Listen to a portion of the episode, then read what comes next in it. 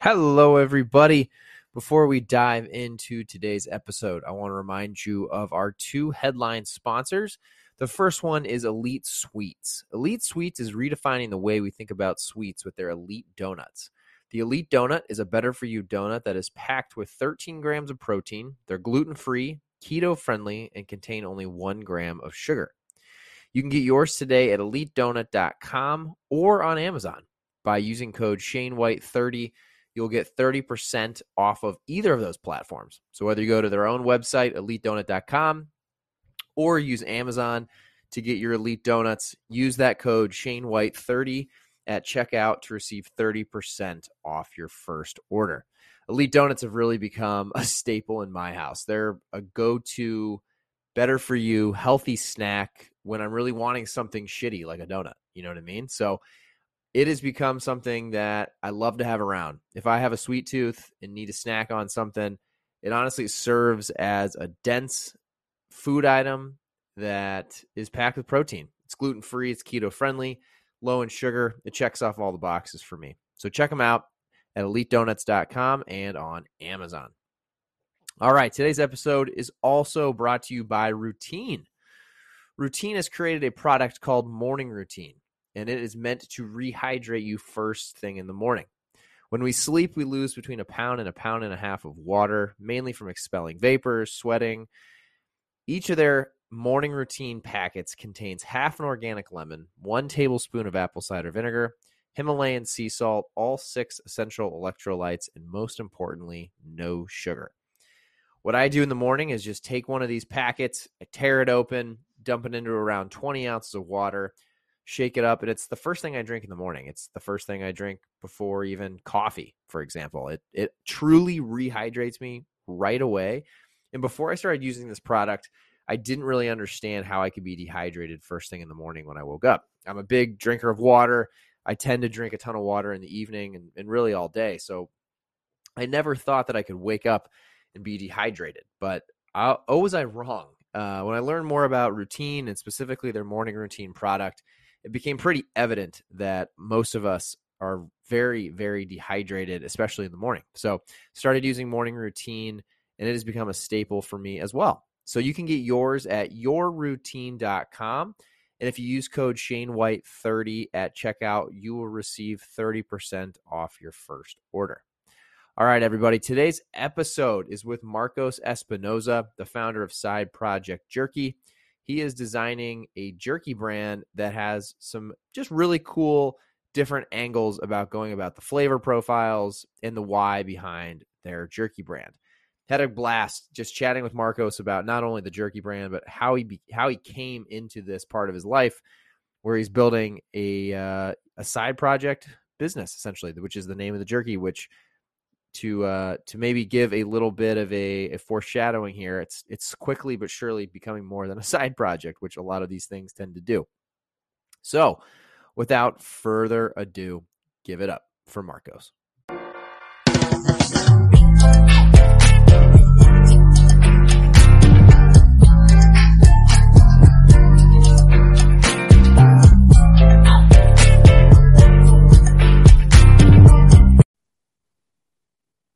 All right, everybody, welcome to another episode. I'm pumped today to have Marcos Espinoza on the podcast, the founder of Side Project Jerky. And Marcos, thank you so much. You guys sent me a ton of it. I have it all here on my desk, so I am pumped. I uh, I decided I'm going to try some of it while we have the podcast today. So I'm going to live try it. I'm I'm expecting great things. But welcome to the show, my friend. It's nice to meet you. Nice to meet you too. Thanks for having me. Absolutely. Um, for everyone who doesn't know who you are and doesn't know what Side Project Jerky is, would you mind just giving everyone a high level overview of the brand? Without a doubt. So, I I don't like to say disruptive in terms of CPG because it's it's not like it's tech, but uh, but Side Project Jerky basically is a chef driven beef jerky brand, and I started it as a as the name would suggest, a side project.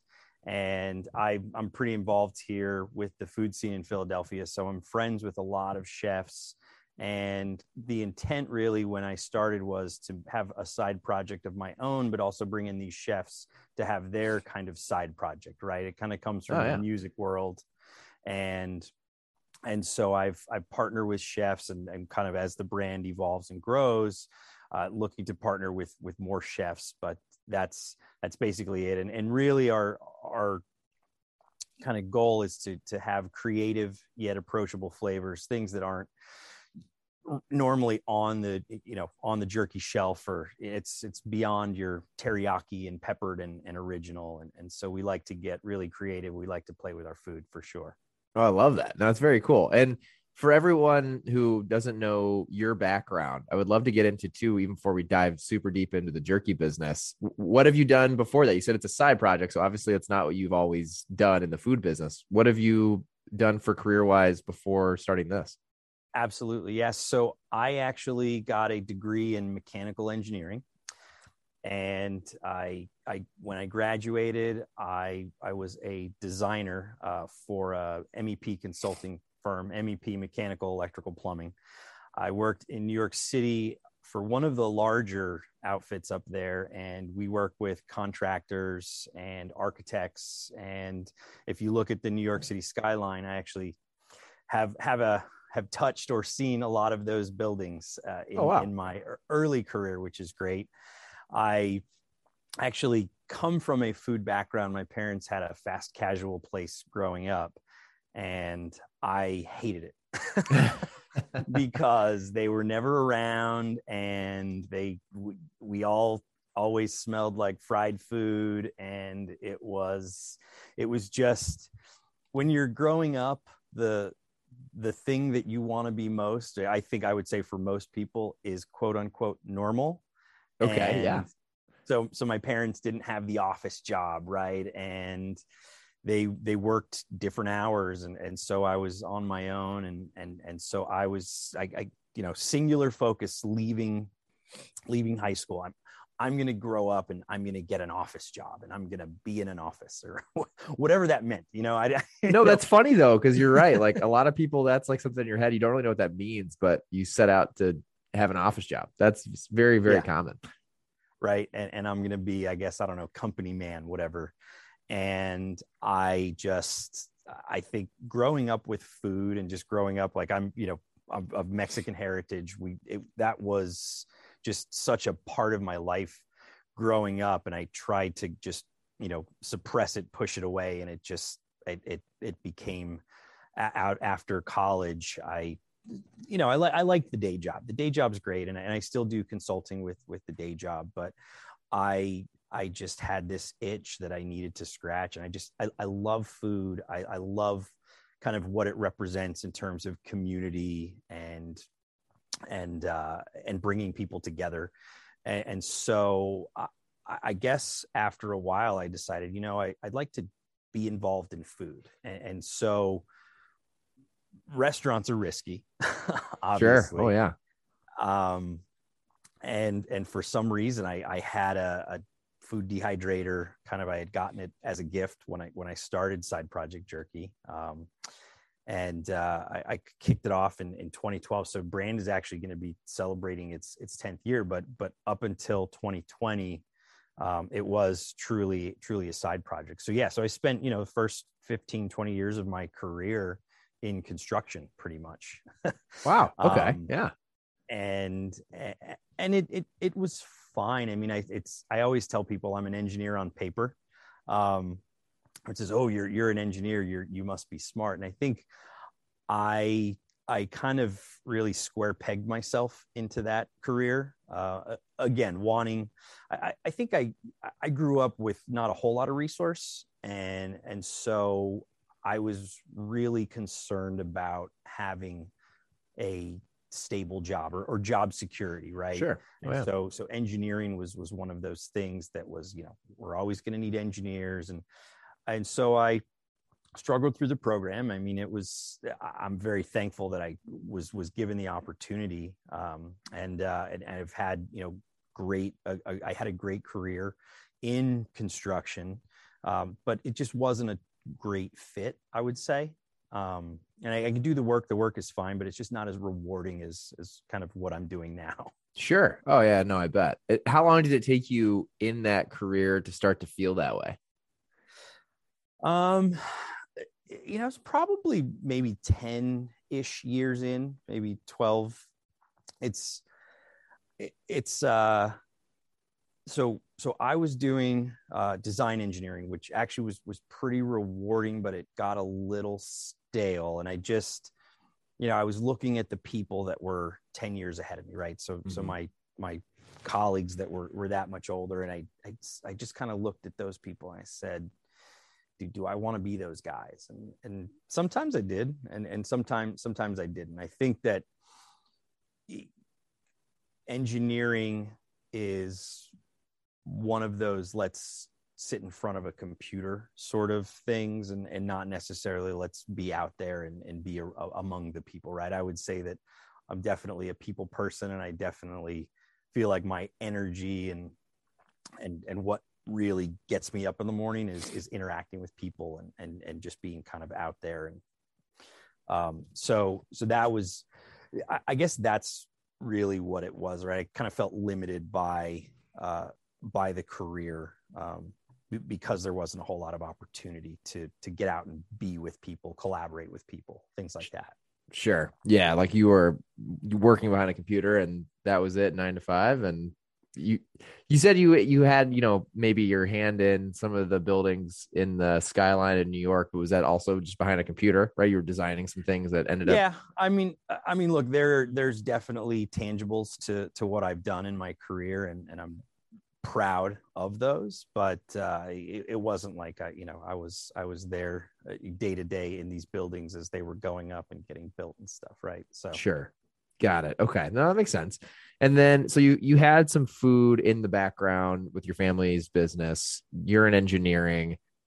Then was it was there just a thought in your mind of hey, I could kick this off in my spare time and, and try to start a, a food brand? Like would love to know where just like the beginning idea of this even came from.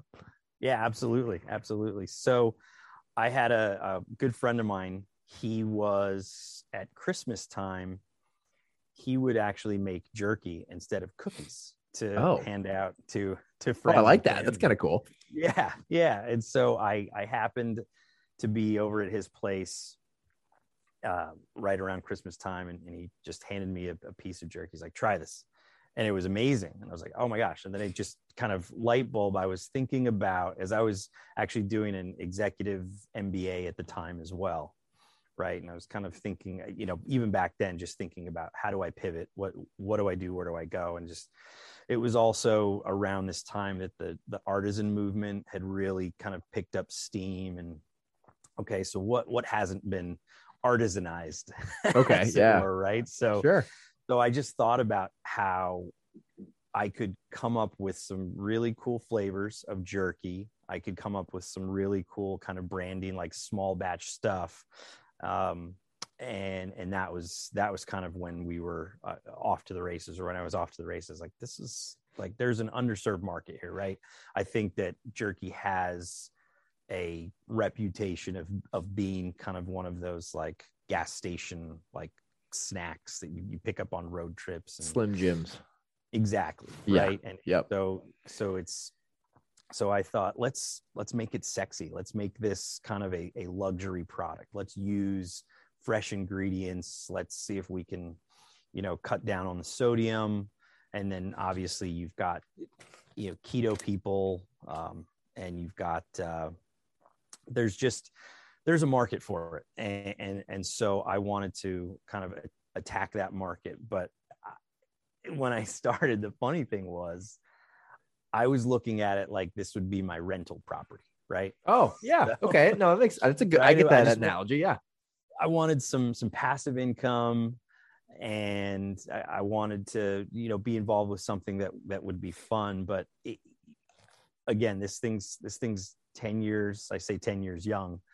But if you don't really put the love into it, like you, you're really not going to get anything out of it. And, and so it's, you know, it, it's hummed along and I've kept it going. And, and again, I'm thankful for where we are today, but you got to put the work in. And, you know, especially with CPG, beef jerky is a very cutthroat market. A lot of people favor, you know, qua- uh, quantity over quality. And so um, I was just like, yeah, it's going to be a side project. And just, it just can't be. I mean, it, it will, it will die on the vine. That's wild. Yeah. I mean, I feel like now with my experience in CPG, I can attest to that, that I feel like w- without being involved in it, you get into it. you're like, oh, you're just uh, we're making some package good and you're selling it. Like, what? It can't be that complicated. Right. And like, I also try to remember, like, no matter what we're doing, uh, at the end of the day, that is all we're doing. But for for you, yeah, was that like? Do you think being a little bit naive about what it would take to create side project jerky was actually a benefit to you? Like, do you think you would have still done it if you knew how much time and energy it was going to actually take to get it off the ground? That's a good question. I I think generally speaking, my my personality skews towards shoot first, ask questions later. Love it. Yeah. so I or look before you leap, whatever, you know, whatever analogy you want to use. So I, I would say that totally. I mean, I think the like being naive about it is just uh, it's it's good because if, if you don't like if you don't overanalyze things then you're more willing to take that take that yeah. leap i mean no for sure I, I look i i didn't quit my job right and and i didn't do kind of it, it wasn't like this full blown like I, I know this is going to work, whatever. It was, you know, calculated risks, but it, you know, piecemeal and just kind of doing things ad hoc um, un, until you really kind of learn the, the business and and uh, yeah i would to, to answer your question instead of going off on a million tangents i think that was definitely helpful. Yeah. No, no no it makes sense. I mean you just hit on a really good point that you i mean it's literally called side project jerky. You were able to get it off the ground while keeping sounds like consulting your full-time job. You had other it wasn't like you had all your eggs in this basket. So it seems like you did it in a very smart way. And honestly from the founders i've had on here it seems like if you're able to pull that off and, and do that and then make this jump um it's definitely the way to do it right? Like yeah. it, i mean there's there's probably something to be said about just going all in but if you're going all in at the potential risk of your family and your all your family's finances like yeah you know i don't know it, it depends what you really want but it, it's cool that you you started it off with re- really just the goal of creating more income, and then you got into it and realized, oh, this is gonna need a lot more energy and time. So so how long? You, you said you're about to hit your ten year mark. How yeah. long has it? How long was it really truly a side project? Then, like almost eight of those years. Yeah, it was really the the pandemic was a real if can I curse on this? Oh yeah, hell yeah. it was a real shit or get off the pot moment, right? It it was I was I was working full time. March I remember March 13th every we go on lockdown uh, and then March 31st was when I got the call from my employer like we're you're being laid off we're not going to bring oh wow bunch of bunch of jobs I was working on got canceled. And so here it is. Let's collect unemployment. Let's uh let's make this let's let's have a go at this. Like let's really have a go at this right? And and so uh, eh, i mean what a what an absolute blessing. I have a shelf stable delicious meat product. Nobody True. can leave their house yeah. right? I have uh, and i talked to my co-packer. My co-packer somehow saw this coming so he overbought on all on on his meat. And so there were no like blips at all in the radar. Wow. And i and i said you know just reached out to my network. I said hey guess what? Let's let's cross out let's cross outside and put full time in front of project jerky. And uh, uh, by the way this is this is my thing. And it was literally 4000% growth in one month. Whoa. It was at what channels was that? Was that a lot of amazon and on and like d2c or were you having it was, in retail too? It was it was all D2C that that um, because really again I mean nobody were, was leaving their ha- their homes. And, and, so I was um, I was delivering locally. Uh, t- you know told everybody like here's the zip codes like here's free delivery. Um, and then a couple of uh, breweries around here they were actually delivering um, or they were doing curbside pickup and they said, "Hey, like we we'd like to bring you on as well." So oh, cool. A couple of wholesale accounts, but really it was it was a big big boom D2C. Um, and uh, and so I was, you know, one of those people like leaving their houses, going to the post office, shipping every day. Yeah, um, it was it was awesome. It was a it was kind of a one of those things where it's you you believe in yourself, but I mean, for me, I just kind of I'm I'm always like in the back of my head that little nag of like, are are you? It's you know imposter syndrome, right? Yeah, it's like right. Is is this good enough? Am I good enough? Can I do this? And uh, and so it was a real confidence boost, and it was a real kind of kick in the pants where it's like, dude, you've got something so magical here, so special, like let's go. Love that. No, that's cool, and it is wild. I mean, I've talked to countless people on here about that time, the mar- middle of March 2020. Um, that's, I mean, amazing story for you. I know that's funny. It's when I started this podcast. This podcast got kicked off that first week I was working from home. Um, I mean, that's the story of a lot of people. It was either sink or swim, and some people sunk, um, and some people took the opportunity and tried to swim with it. Um, yeah. So good for you, first of all. That's exciting. And then, how long? I mean, four thousand percent month over month growth sounds amazing. Was that enough for you to like? Was that enough? I guess from like a revenue perspective to be like, okay, like I have a business that I can like live off of, or was that just like a the beginning of like, okay, we have something here, but like it's still we still need to build this to be a way bigger thing. D- definitely the latter, right? Yeah. And, and so I'm, uh, you know, I'm working with our our colleague Justin, and we've been working together for for about a year and that was kind of another kismet thing but it's at this point it's it's kind of us and then i've got a couple of advisors so still very much a, a one person show. I, I, do have obviously thankful to have the, the co-packer and and he's you know cranking on capacity which is which is really nice. Um, but it was it was kind of the start of something where it's like okay now we need to go.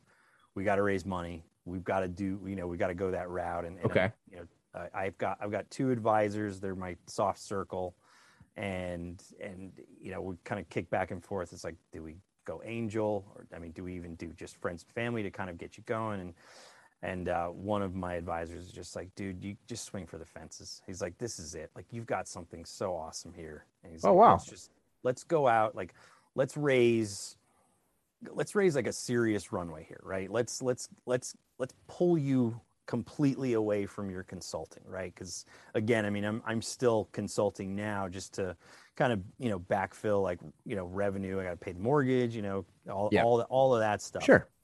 Um, so there's it's it's still there's that you know competing demands, but um, but it was yeah, enough. It sounds like to get some runway for business expenses, probably to pay yourself something, that pay yeah. a team, a little a small team, and and get it off the ground.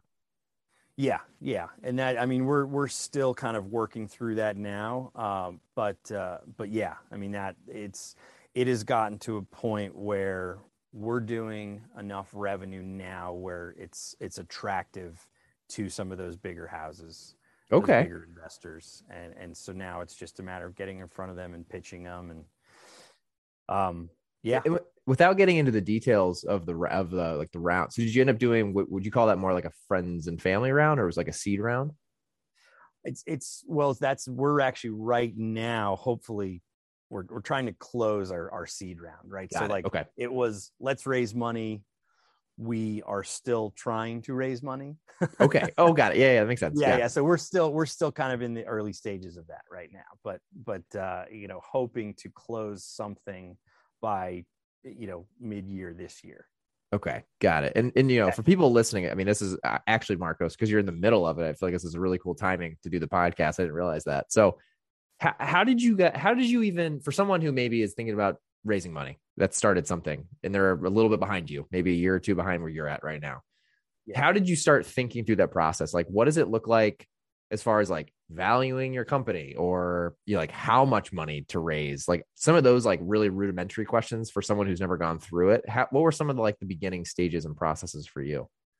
So so i think probably the most important thing for for side project jerky is, is really staff right? So so you want to think about okay do you want to bring in kind of founder types or do you want to bring in like specific roles right so it's it's interesting. I, I talk a lot about with with my advisors, like like who do you want to hire? Like what are they going to do? So you need to figure out like who do you want on your team that and then how much are you how much are you going to pay them right so, so that's like it's it's all about use of proceeds and and so you identify your team that's money you know that's a that's a dollar figure right? Mm-hmm. and then you identify um you know your other kind of you know working capital needs. Do you need inventory?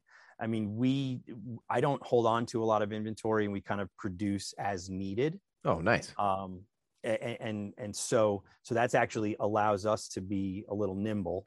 Um and then you know you, you got to think about just like there's just so many so many line items you can put on your spreadsheet but it's it's i think capitalization is very important. Like you want to make sure that you can pay your bills for as long as you think you need you are going to be cash flow negative right? Right. so then you you want to think about okay where am i going to sell this product or or whatever it's like wh- like where's the money coming from? When's it coming in right? And and so i'm, I'm yeah working through cash flows and financial models and and you know so so really i you know i i did get an mba i, I know my way around excel spreadsheet. I kind of understand how to talk the talk but you really want to have a, a strong finance person right? Someone who Yeah. who understands cash flow because it's projections are one thing but then cash flows as, as another thing right and so And that's a that's a huge one. I think a lot of people don't realize when they get into this. Um, sales is great, especially if you're doing it, you know, D2C route. But as soon as you start playing with retailers and you have to wait on money and you're producing for those retailers way in advance, like I think that concept just in itself is one that a lot of people don't realize until they get into it. Yeah, no, it, and it it can you can get yourself in a lot of trouble. And then the other thing too is, you know, it costs it costs us X to produce the product, right? But then we have to ship it, and then you know now we're dealing with distributors, right? So we've got you know, thankfully we've got two of the biggest distributors, UNFI and KeHE. Oh, nice. You're So both that gives us yeah, that gives us access to all of the big retailers, right? So we we had a phone call with Target on Friday. Wow. and- Congrats. That's awesome. Thank you. Yeah, no, and um, and uh, and that, and you know, we're we're in Weg- Wegmans is actually our first big grocery store right now. So Wegmans. Oh, wow. on Congrats on that, too. Wegmans we is like a, it's a I feel like it's a lot of people's first or not first, but like it's a good one to get in, get some nice distribution. It seems like it's a good proving ground, which I don't know if a lot of people know that, but I I know that was an Yeah. early story for a lot of CPG folks that I know. Well, they're they're just really awesome folks. I mean, at least like from the account manager side, I actually have not. Excuse me, I haven't spoken to the buyers at Wegmans, but what's cool about Wegmans is they've got rolling resets. So, I mean, we can get into the particulars of that, but basically, it's you know, I'm in the jerky category, right? So, a lot of these bigger chains will have a category review, and that happens once a year. Right. Wegmans actually it's it's rolling, so you can kind of submit anytime. And then um, the other thing they do is everyday low price or EDLP. So your costs are kind of a little more fixed than working with other retailers who have, you know, temporary price reductions or slotting fees or free fill. So that like getting back to this, you know, what should you know when you're going into, you know, these financial models and raising money and all the rest is like you really need to know that it costs you X, but then the distributor is going to take their markup. Then there's the retailer markup, and like it, it really erodes, um, you know, your bottom line. Right. Yeah. um, right. when- thinking about this, right? So you know, some of these retailers have these slotting fees of like five thousand bucks per SKU. Yeah. So of you're already crazy. out of the gate, right? In the hole.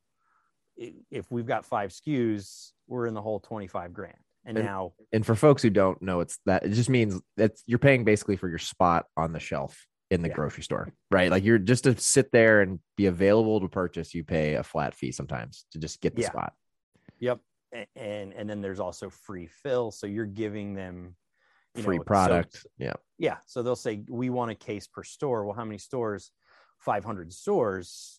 It, it, it adds up. It Yeah. ends up, and that's and Justin Oh. knows this. Like at, our at RXBAR, like I was in charge of revenue management, so like all of me and my team, that was like what we did was calculating potential trade spend, and it is wild. Like a free fill for a lot of people. Again, you know, if we give someone a free case of product to get going in a store, that seems like nothing. But then you do Right. well, five hundred stores. Yeah.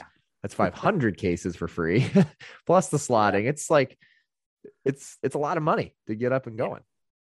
And and you know ultimately you wind up doing a ton of volume right? And and you will kind of make up for this but it, it's just things like that. You, you just gotta really make sure you're on top of you. You, you just got you got to know your numbers right? I mean Right. that's that's and is that I some of the stuff you go through when you're trying to raise money and you're and you're meeting with potential investors? Like to me i would think for a, a brand at your guys' stage like r- for someone that's thinking about investing like understanding when you're trying to get into what doors and what the mix is going to be between online and retail and a lot of the cash flow is that kind of the nitty gritty that you eventually kind of get into and have to walk potential investors through Yeah, absolutely. And so so I actually just just put a spreadsheet together for for one potential investor and it's it's very robust. love it i love a good robust spreadsheet it's my right? I favorite mean, it's uh and so but but yeah, I mean but then it gives you specifics and also what it helps you understand though is like this is a scalable business like in Mm. a major way right i mean the, the jerky market is in the us you know i think it's like two or three billion dollars right now right it's And- and- and it- it's really top heavy, right? Like for the most part, because just to give you background too, like I um I I know a few people in the business. Like I've met the Chomps guys, um, and I know uh a guy the guy that started Think Jerky. Um, Okay, so I've met a few people in the industry. I've, I, from what I've learned though, it's it's very top heavy, right? Like you have the few like what Slim Jim and a couple of those guys that are like just huge. They take up such Yeah. a big percent of the total jerky market share, and now there's players with way better products coming in that I think is Yeah. really exciting because Yeah, for sure this for sure. category is just ripe for I know we we said we wouldn't say at the beginning, but disruption because it, it really, Yeah. in my opinion, is Yeah. like it's like it's no different than the grocery or the sorry the um the cereal aisle. Like Yeah. Kellogg, General Mills are starting to get knocked knocked knocked over and pushed to the side by a lot of these guys that are coming in. Three Wishes and Magic Yeah. Spoon and some of these guys that are innovating.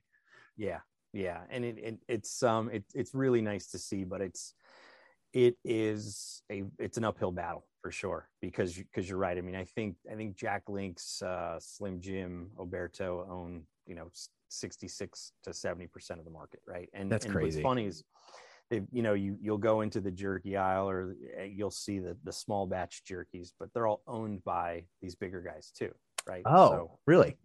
yeah yeah So even like the what about yeah, I was gonna say like what other what other like what are for people listening? So side project jerky obviously is the one that you should be trying, but are there other players that are making a dent? Does it seem like it, it's starting to kind of move in the direction of the younger brands making a dent in this space?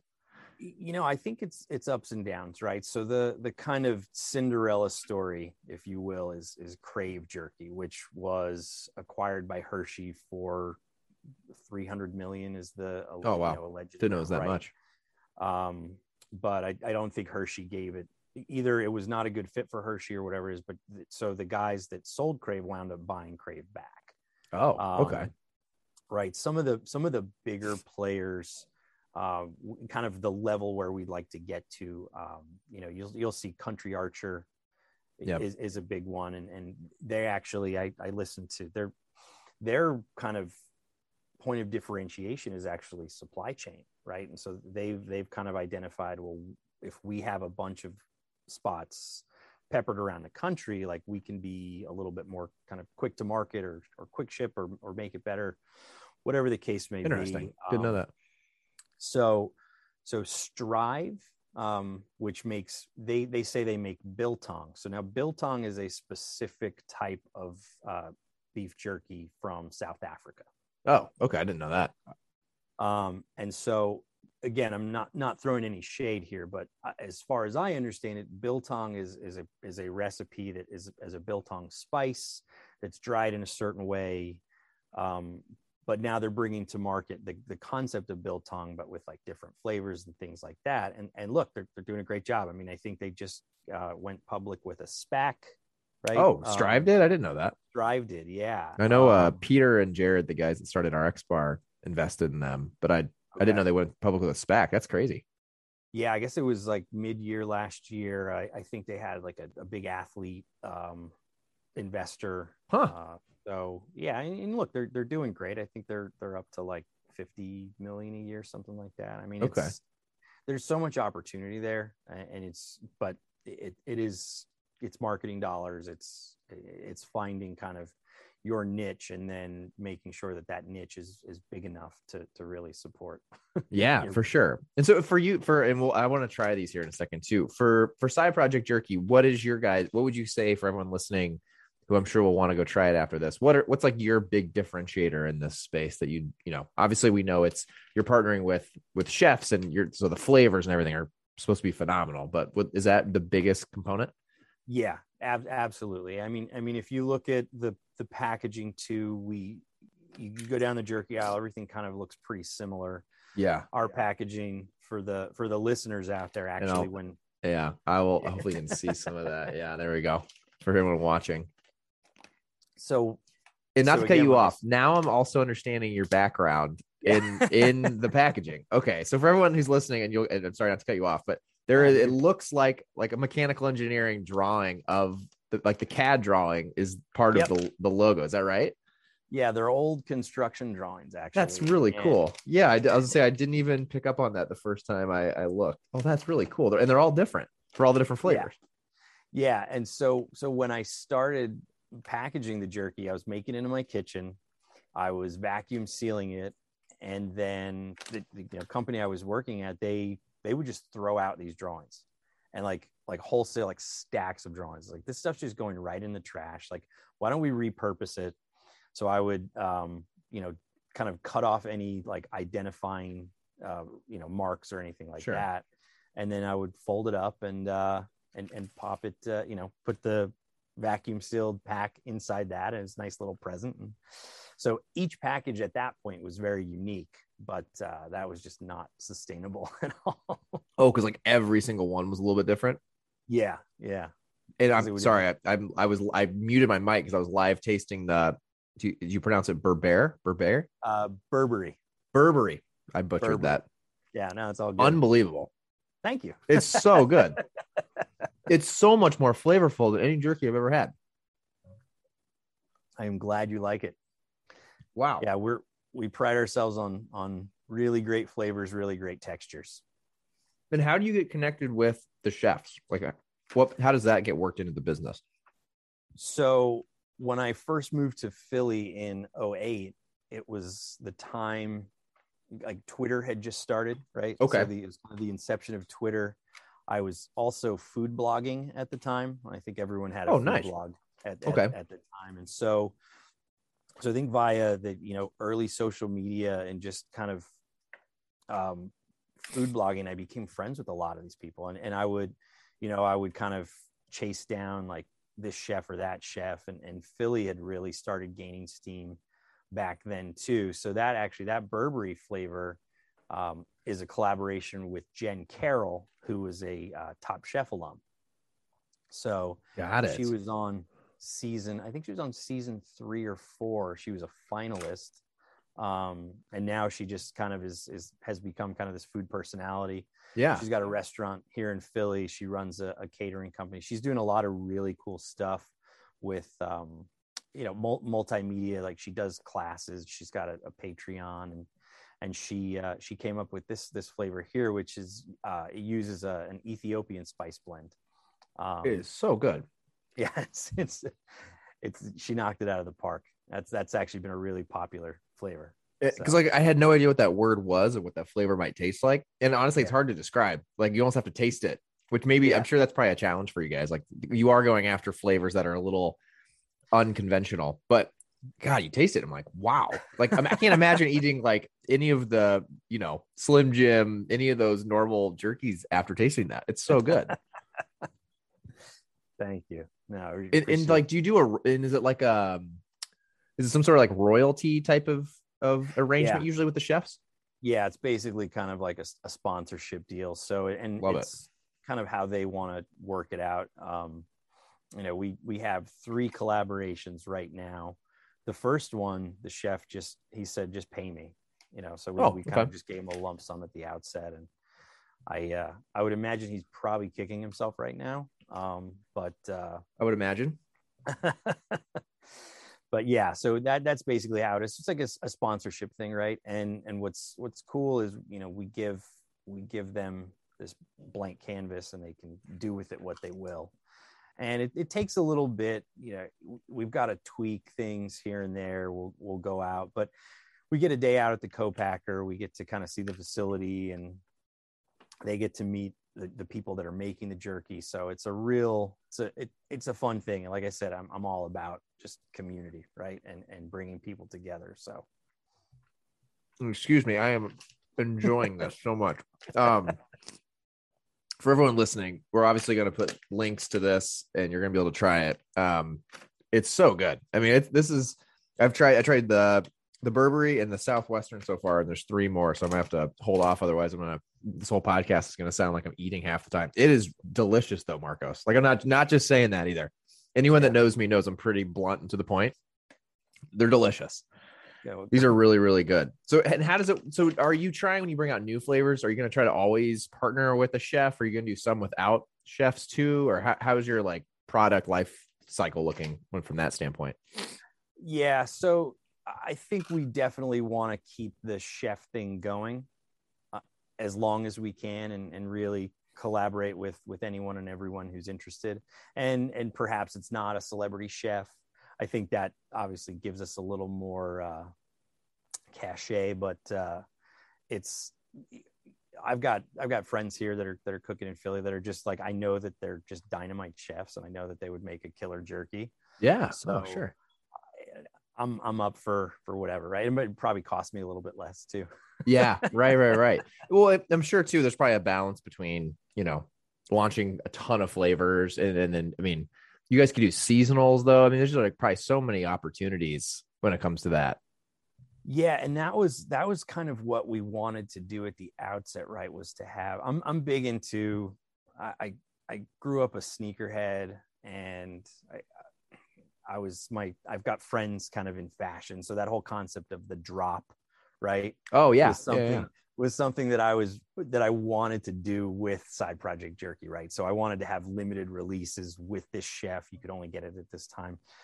Come to find out that that's damn near impossible when you have a product that needs to be USDA inspected. Oh, really? Okay. It's just too expensive. Well, it's so again, it's with when you're printing like packaging, you need to print on volume, right? So so if I'm I'm printing, you know, 50 to 100,000 of these packages at a time. And so a, a limited release becomes a little bit more challenging. And then also like, what's the, what's the market going to bear, right? If I, I don't expect people to pay 15 to 20 bucks for a, for a package of jerky. Got it. Okay. Yeah. So, um, and then it just also it's it, it's just a matter of of how long it takes just to get it from uh, our kitchen, right, and then to scale it up, and and do kind of go through uh, that whole process. So, the each each of those collaboration flavors took almost uh, almost a year to to go Wow. from yeah to go from zero to full blown. So so at that point, it's like, well, let's just bring them on the roster. Yeah. And then it's like a full time flavor type of thing. Yeah. So These are so good. I just, I'm sorry, I keep saying it, but I just, I cracked into the cowboy one. It's just so good. thank Once you try this, you'll not want to eat other, like other jerkies taste so, to be honest, the first thing that comes to my mind is synthetic. yeah, Like these taste like real meat.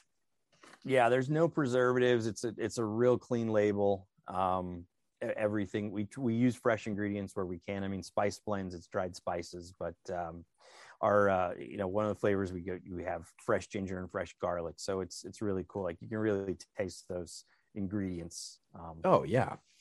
I'm thinking about I have a buddy that we've been talking about potentially doing a version of the carnivore diet next month. yeah, okay. All right. I've never done it before, but I'm like, well, hold on. Now I have a great like snack type meal that I can I can build into uh what I eat for the month. That's this is awesome. Eat a success. yeah, absolutely. I have to post all about it. Be like, this is how I'm going to get through this carnivore diet. Um, Well, this is really cool, Marcos. I mean, it sounds like what's cool is it was a side project. I mean, this became a more than a side project, obviously, but now you're all into this. And to hear that you're unifying KeHE, your D2C growth, um, where else can people find you guys? Where are you guys going to be soon? And, and like, what does the next year look like for you guys? It seems like you're on kind of a rocket ship that took took eight years to take off, but now you're you're soaring. Yeah, yeah, and, and really, it's depending on on category reviews and who we can get in front of. I'm actually really kicking myself because Expo West, which is the big, you know, I was going to ask, we're going this week show.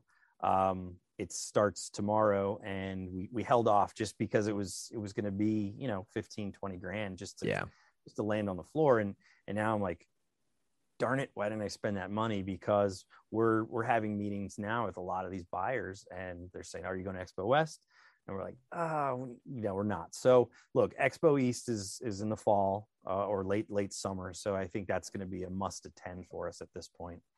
And, and really, I mean, the next I think the next year is you know raise that seed round, get ourselves into some of the bigger chains, and and then also I like, I really do like D2C. I mean, D2C is great because your, you know, your margins are better. Yeah. Um, and and then just kind of from from an advertising standpoint too i mean it's free right i have an instagram account and i have you know audio visual capabilities and so and it's too like it's it's a nice opportunity to like truly connect with your customer um, oh yeah you know just I, I i don't uh, email marketing is a, a, real necessary evil, but I don't really like to bug people. But when I do, like, I'll send out a like sincere email and say, "Hey guys, like, how you doing? Long time no speak. Here's a coupon." But uh, also, like, this is what's been going on with us. Like, tell us what's been going on with you. And oh, I love it. And and uh, you know, I think I think I put my phone number on some of the emails, and I've gotten phone calls from people, which is really interesting.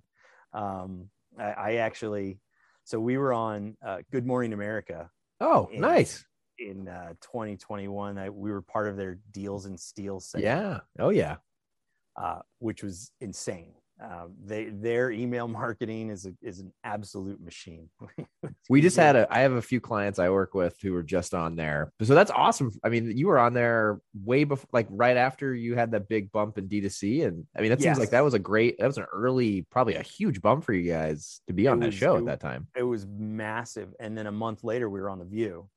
Whoa! And yeah, it was, and so it's it's it's kind of a break even proposition unfortunately yeah, it's like a marketing play right? Yeah but you get to capture all of that customer data which sure. is totally worth it i would say.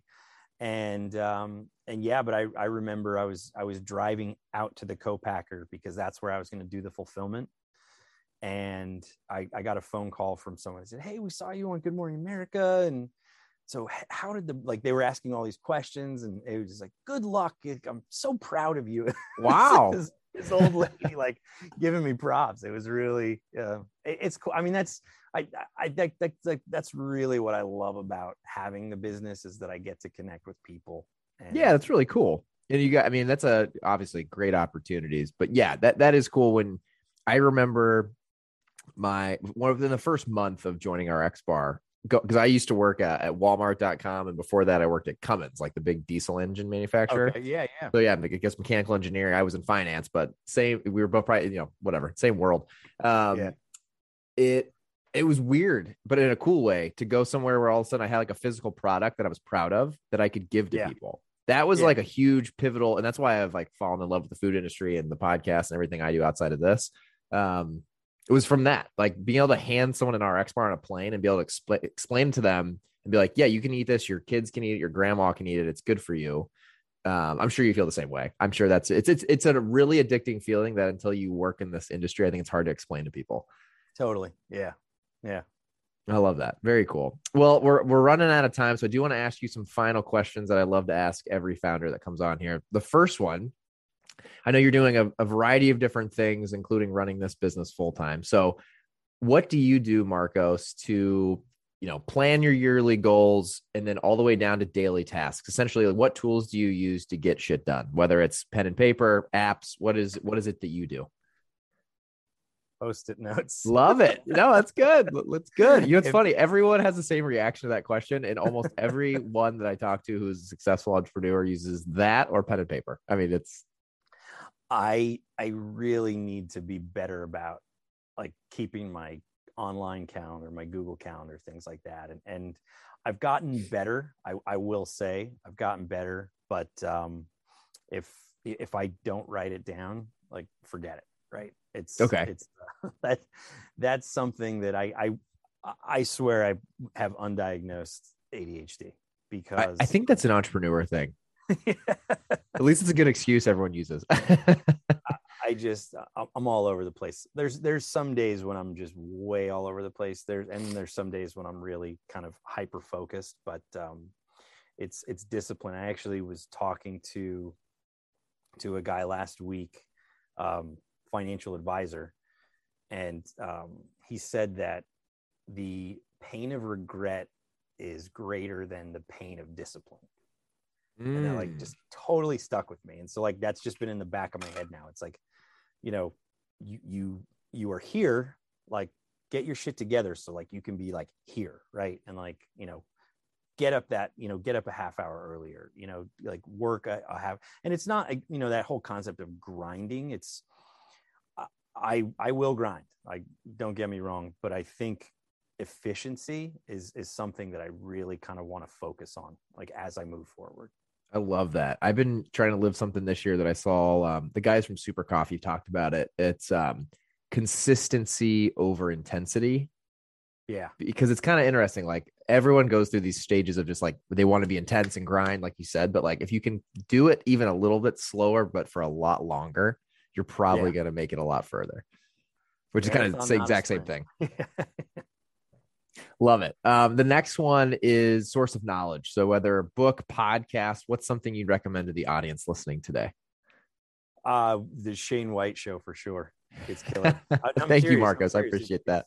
the the founders you've had on and like you know you like i think i would listen to uh it was the financing the the you know business or whatever i mean that's you're you're you're a great resource um i i would i would say podcasts again you put them on in the background like you, you know you pick up drips and drabs here i lean heavily on on my network um because and, and really I, I think I'm always willing to talk to people um, because you just everybody knows something that, that you don't know, right? Right. Yeah um, and again, I, I I think I'm as much as I struggle with delegating, um, I I think I it's it's really important to just you know ask people questions and and really like listen, right? And Right. and because you you know your next door neighbor might have something that you, you didn't need, know you needed right in, in terms of knowledge um Love so, that. uh yeah i think i think um it's it's important just to to be receptive to to like anybody and everybody I love that. No, that's great advice for everyone. So appreciate that. The last question, and by far the most important, is how can folks get involved and learn more about about Side Project Jerky, as well as get involved in you know converse with you. Um, whether we want to you want to plug the website, we'll obviously add links to everything so people can find it in the show notes. But would love to, for you to share anything you want to share for the brand. yeah absolutely so you can find us at sideprojectjerky.com uh, it's jerky is spelled j-e-r-k-y some people spell it they throw a little e in there like like whiskey sometimes Yeah. Oh, yeah. That's a good point. I never thought about that. all of our socials are side project jerky so you can find us on instagram um, twitter uh, and uh, facebook uh, tiktok uh, if, if you need a chuckle check out the tiktok that's gone in a very interesting direction i run all of the socials by the way No, I followed you. Uh, yeah, yeah, I love it. Yeah. I love honestly, it's like off the cuff. I think that is is genius for a like any brands that get into that. I I just think it's where it's all going. So love it. Makes it Yeah. feel more personal. Makes it feel like a real real life brand. You know what I mean? It's not run by some big corporation. So I love it. Yep. Absolutely. Um, you can email me if you want to chat, drop me a line. Uh, it's marcos at sideprojectjerky.com. That's M A R C O S. Um, and then you can find us right now at Wegmans. Uh, if you're in the Philly area, Di Bruno Brothers, uh, and then just probably uh, two 250 to 300 boutique retailers across the United States. Love it. And then that we- the website. We'll have the website there too if you want to buy it and ship it. Yes. Um, and you know what? I'll throw on a I'll throw I'll throw on a coupon too for anyone. Oh, anyone. all right. As well. So I'll do that right now. Just uh, 15% off with code Shane White 15. Love it. Love it. Thank you, Marcos. Appreciate it. Everyone, go try this jerky. If you listen to this, you just heard me absolutely get obsessed over it. So I'm going to just now crush all five bags that you sent me. So thank you for sending me the jerky. Thank you for the time, Marcos. It was a pleasure meeting you. And uh, let's keep in touch. Absolutely. Thanks for having me. Absolutely. Appreciate it.